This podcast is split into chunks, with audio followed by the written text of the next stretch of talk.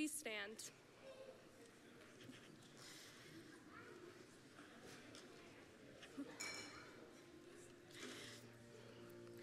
Today's scripture comes from the book of James, chapter 1, verses 1 through 18. James, a servant of God and of the Lord Jesus Christ, to the twelve tribes scattered among the nations, greetings, trials and temptations. Consider it pure joy, my brothers and sisters, whenever you face trials of many kinds, because you know that the testing of your faith produces perseverance. Let perseverance finish its work so that you may be mature and complete, not lacking anything. If any of you lacks wisdom, you should ask God, who gives generously to all without finding fault, and it will be given to you. But when you ask, you must believe and not doubt, because the one who doubts is like a wave of the sea, blown and tossed by the wind. That person should not expect to receive anything from the Lord. Such a person is double minded and unstable in all they do. Believers in humble circumstances ought to take pride in their high position, but the rich should take pride in their humiliation, since they will pass away like a wildflower. For the sun rises with scorching heat and withers the plant, its blossom falls, and its beauty is destroyed. In the same way, the rich will fade away even while they go about their business. Blessed is the one who perseveres under trial because, having stood the test, that person will receive the crown of life that the Lord has promised to those who love him. When tempted, no one should say, God is tempting me. For God cannot be tempted by evil, nor does he tempt anyone. But each person is tempted when they are dragged away by their own evil desire and enticed. Then, after desire has conceived, it gives birth to sin. And sin, when it is full grown, gives birth to death. Do not be deceived, my dear brothers and sisters. Every good and perfect gift is from above, coming down from the Father of the heavenly lights, who does not change like shifting shadows. He chose us to give birth through the first word of truth that we might be a kind of first fruits of all he created. This is the word of God for the people of God. Thanks be to God.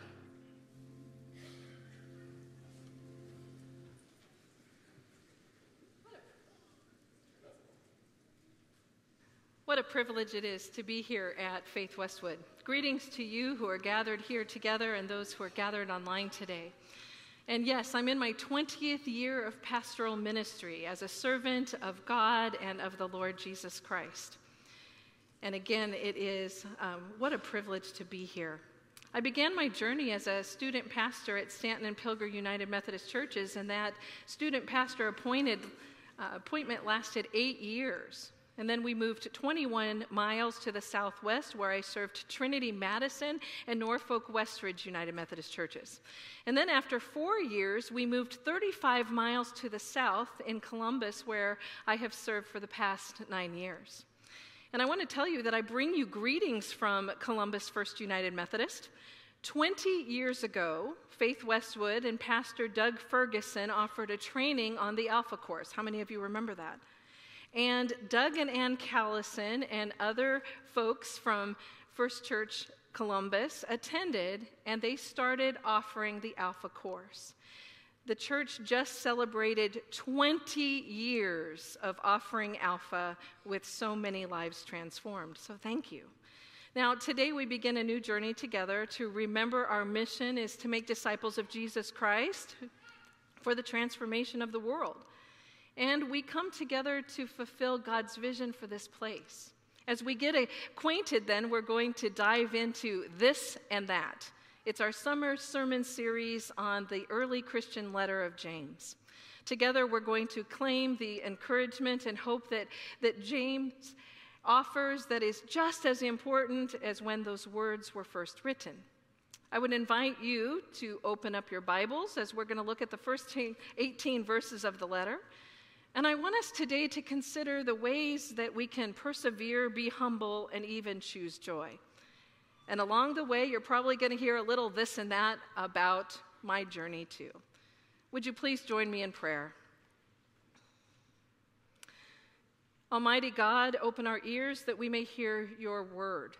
Open our eyes that we may see your glory in our midst, and open our hearts that we might know your Spirit's presence with us in these moments.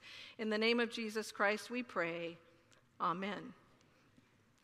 James, the servant of God and of the Lord Jesus Christ, wrote his letter to bring greetings to the early Christians who needed support, encouragement, and hope. And his desire was for those early Christians to mature and to grow in their faith.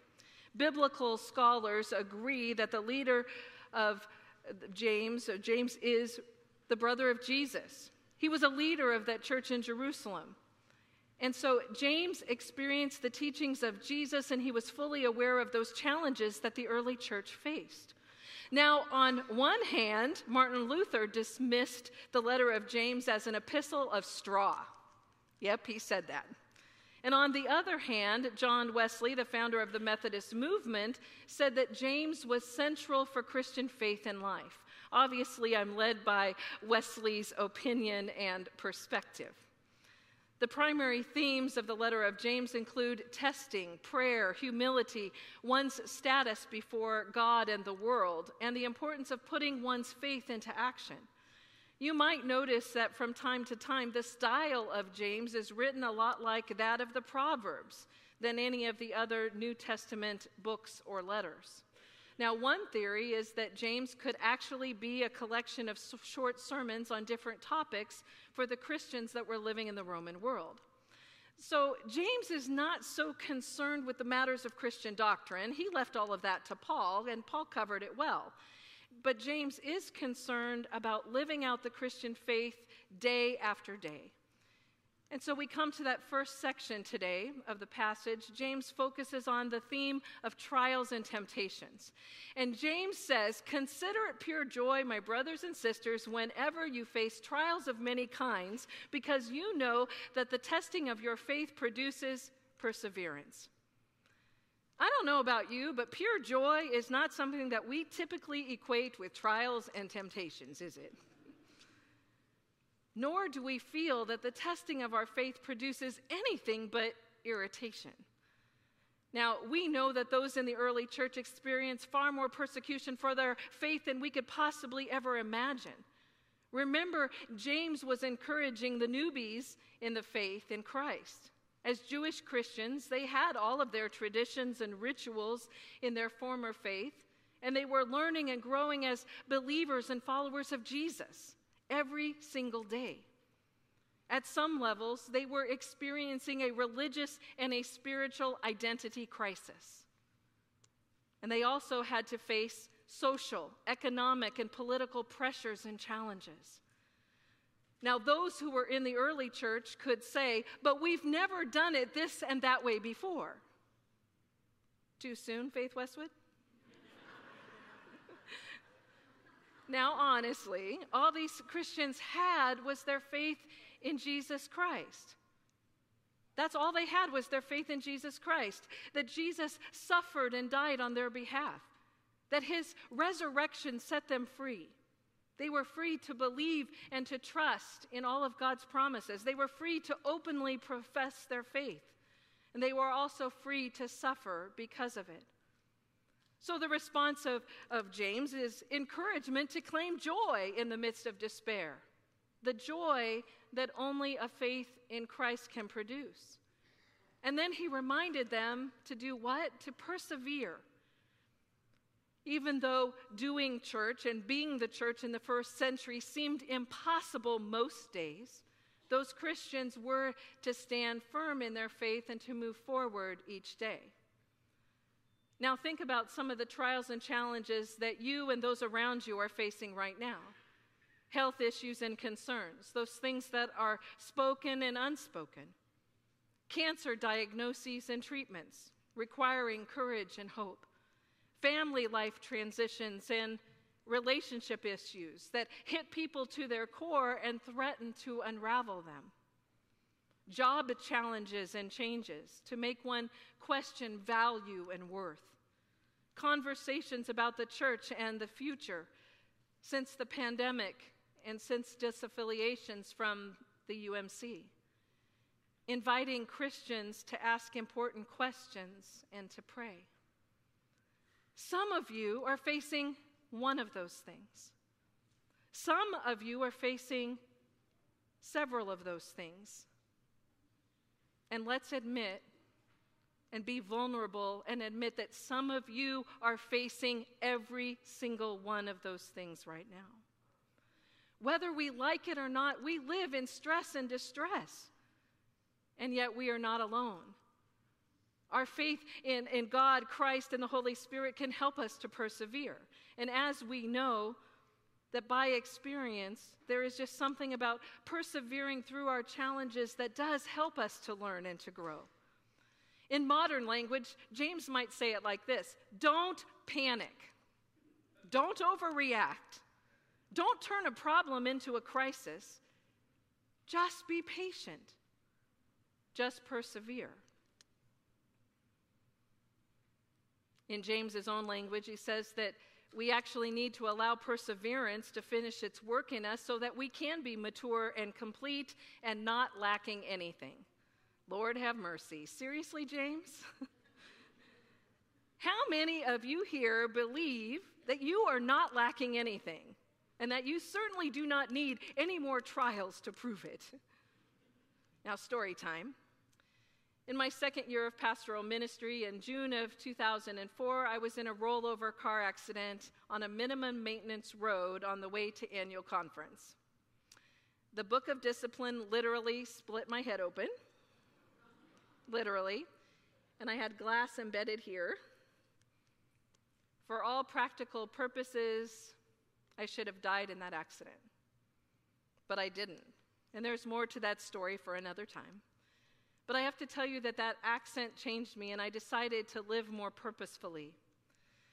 On the Sunday after that accident, I shared with the congregation that I would preach every Sunday like it was my very last Sunday and sermon if they listened like it was their very last Sunday and sermon. To remember that every single day that we have been given is a gift from God, a day to listen to Christ to live like Christ and to glorify Christ. Amen? Now, because I survived that accident, I experienced some of the most rewarding opportunities in ministry. And they all happened that summer.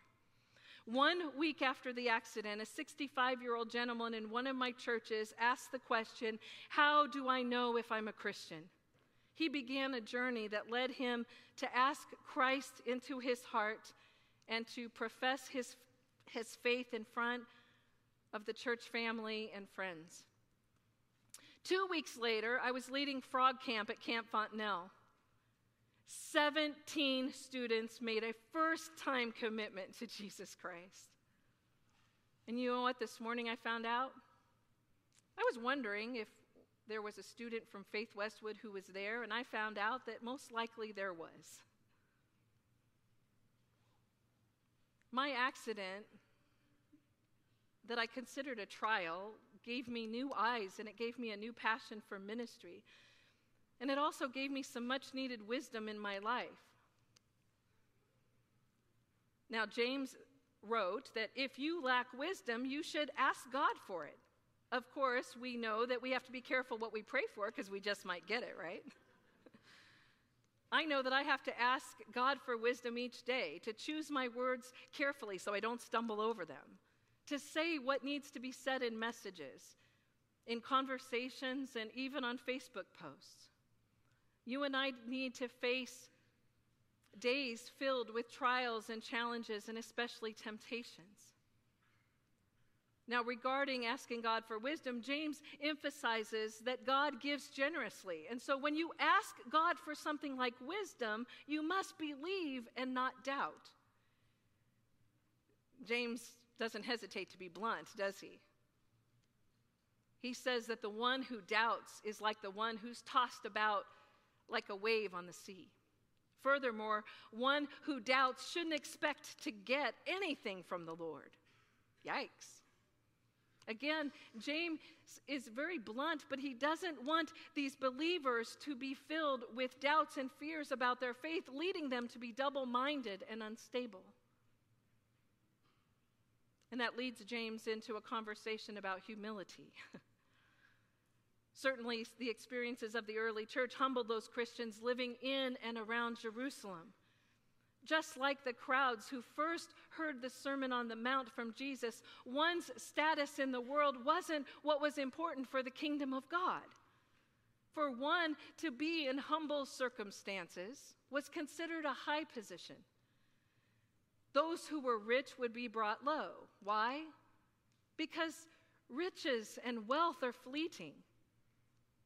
James uses the example of the flower in the field that withers and falls. This is an echo of Isaiah 40, verses 7 through 8. The grass, grass withers, the flowers fall, because the breath of the Lord blows on them. Surely the people are grass.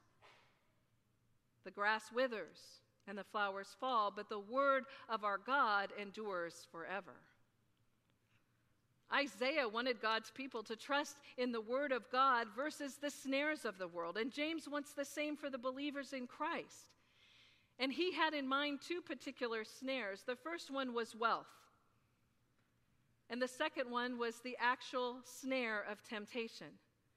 James knew that these snares could negatively influence individuals and the early church. Now, friends, we all like our stuff, don't we? we like our stuff. We've worked hard for our stuff, right? Our collections of items that are special and important to us. And yet, at the end of our lives, we cannot take one thing with us when we go. James wanted Christians to embrace what is going to last into eternity God's word and faith in Christ. And then James brings it back to temptations.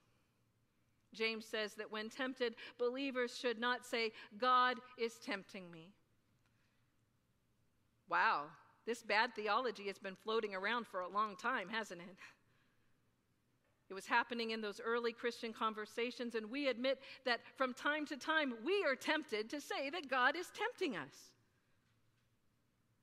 But how many times a day do you think that those early Christian believers were tempted to give up and to walk away because it was hard? The culture around them was mocking them and persecuting them every single day. Many of them had to live out their faith in hiding, not because they were ashamed of the gospel of Jesus Christ, but because they were afraid of being put to death. How many of you experienced that this morning on the way to church? The early Christians had to accept that God was allowing them to be tempted, and if they persevered, if they persevered, they would serve as a powerful witness for Jesus Christ in that time and in that place. We too have to admit that God allows us to be tempted. Daily, we are tempted like with foods like chocolate and barbecue potato chips, but maybe that's just me. ah, sometimes we're, we're tempted to hang on to something too tightly, right? You know what I'm talking about? We're tempted to say and do things that we know we ought not to say or do. And James reminds us that these temptations lead us to sin and sin leads us to death. So, when we're tempted, where are we turning? Are we relying on our own strength to get through those temptations, or are we relying on our own faith to help us? Or are we relying on the faith that Christ gives us? Let's admit right now that each of us has a two year old inside of us that says, Me do by myself. it's true. We think that we can face trials and temptations by our own strength and power. And then when we fail to do so, we feel miserable. And what do we feel like? We feel like giving up. Yet, if we rely on God's strength, Christ's redeeming power and the Spirit's presence, we can persevere. Let's put this into perspective from Max Lucado in Shaped by God. I didn't know this, but when a potter bakes a pot, he checks to see if it is complete by pulling it out of the oven and thumping it. If it sings, it's ready. but if it thuds, it goes back into the oven. This is a great illustration for us, isn't it? Has life thumped you lately with trials and temptations? Now, thumps are literally those things that bring out the worst in us. They catch us off guard. Things like longer than expected lines, traffic jams on Millard Avenue,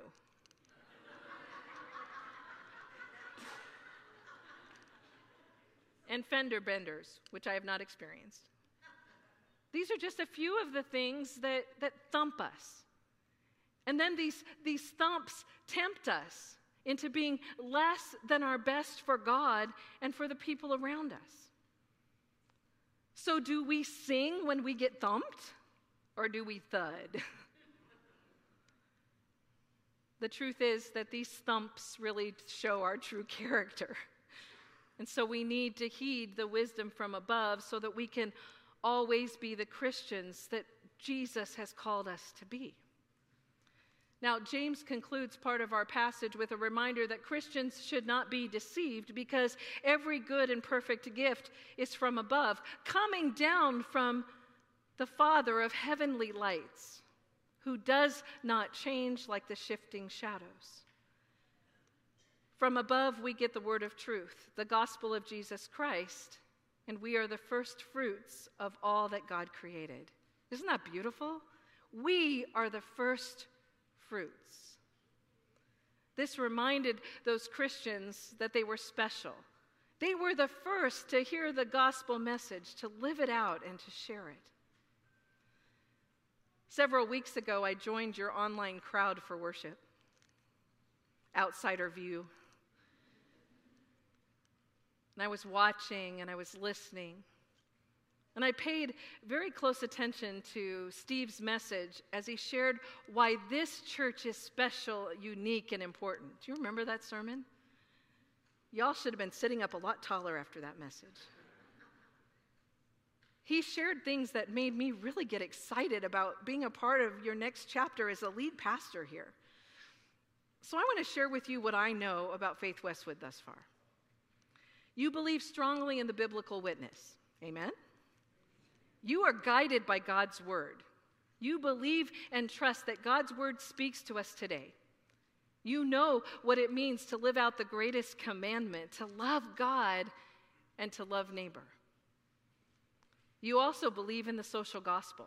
The social gospel is lived out through your food pantry that addresses food insecurity. You heard about that earlier from Alan.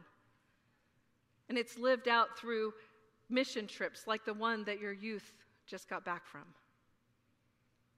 You support another congregation. You do so much that makes a difference for Jesus. You believe that you have a mission and a vision for this city. You believe in being a blessed friend, bringing others to know the grace and love of Jesus Christ. The Love and Learn Christian Childcare and Preschool has excellent reviews online, by the way. It describes this safe place for the young at heart to learn and to grow. And what I'm most excited about is what you value. You value being relational, practical, generational, missional, and invitational. I get chills when I read this. And I get so excited when I read these words out loud. I cannot wait to learn more about how you celebrate and live out these values through your worship, through your small groups, your children's ministry, your student ministry, your care ministry, your prayer ministry, and so much more. And what else do I know about Faith Westwood? The bishop and the cabinet discerned that I should be your next lead pastor. I have to tell you that when the district superintendent called, on March 7th, about 10:30 in the morning. I knew which church he was going to ask me to serve. It was a spirit thing. But the call to move came about one year earlier than we expected. And so I had to wrestle with the decision. I wrestled with whether or not my ministry was complete in Columbus. I wrestled with my own insecurities. I never imagined living and serving in Omaha, Nebraska. I'm just a small town girl. But by the way, don't ever tell Jesus where you think you don't want to live.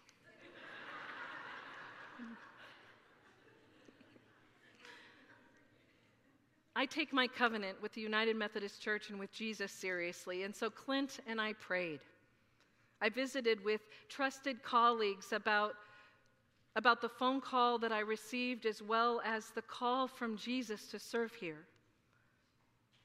And I can tell you, some of you already know this, I'm a control freak. And I had to let go of control.